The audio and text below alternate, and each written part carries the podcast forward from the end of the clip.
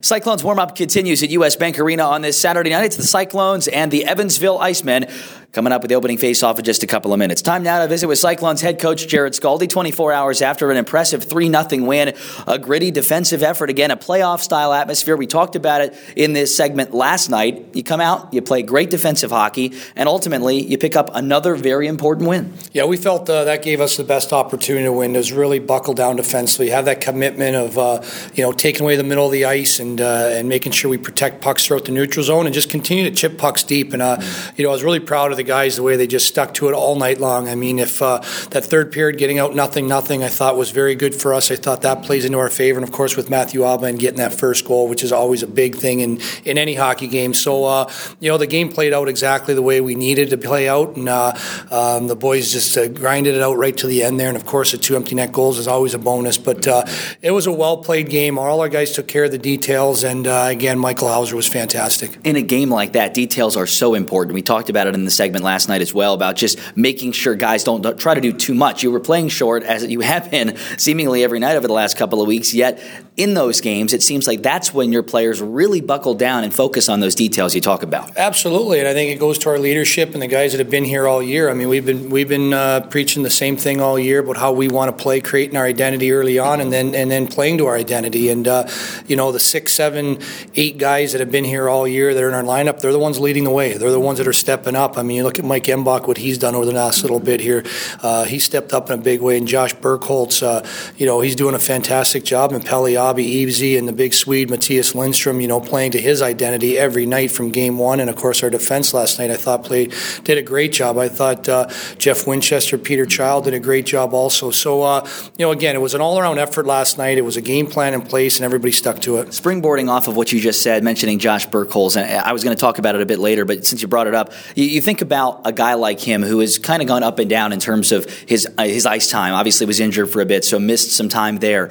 Yet he has really come into his own as a professional. I know that's the hopeful process for most of these guys to play and get consistency, but boy, has he turned it on in the second half. Oh, he sure has. I mean, his game has really stepped up with that speed and his energy that he brings every night. He can play a lot of different positions.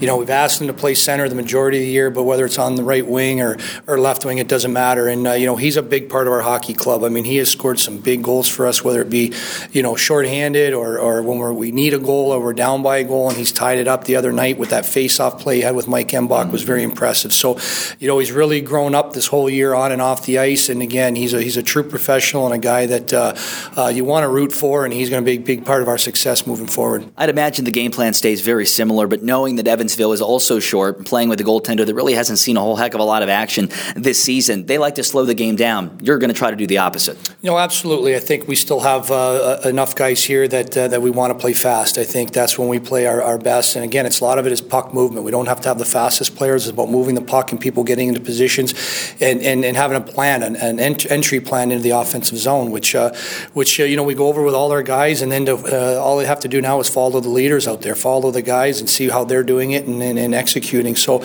again, we, we want to get, uh, get through that neutral zone. We want to play fast. We want to be predictable to ourselves and uh, continue to put pucks on net. A short stint for David Picam went up with San Antonio last night, was missed, and now is back here again to be back on the ice for this Cyclones team. And boy, a big addition in the middle, a who has really been, as you look at the statistics, not only an offensive leader, but just a team leader as well. Uh, absolutely. You know, a short stand. He didn't get a game. He didn't get in a game up in San Antonio, so we'll get him back here in a little bit tonight. He will be in our lineup. And again, like you said, Nick, you know, offensively, you know, he's leading leading the way, but also all the details is uh, the PK. Well, he does such a great job at that. Playing against other teams' top lines, all the uh, the face-offs, everything he does for our hockey team has, has been tremendous. Last night was one of the more rare things that you see in hockey, and that is go through an entire game with just one penalty. And especially in the ECHL, and even more so playing against a division rival that's trying to fight. Although last night, as I mentioned, it, it's kind of in a game for them, a playoff style atmosphere. They, they didn't want to take penalties. I think tonight you'll see more than one, but at the end of the day, the idea is stay out of the penalty box. And last night you did it. Was there something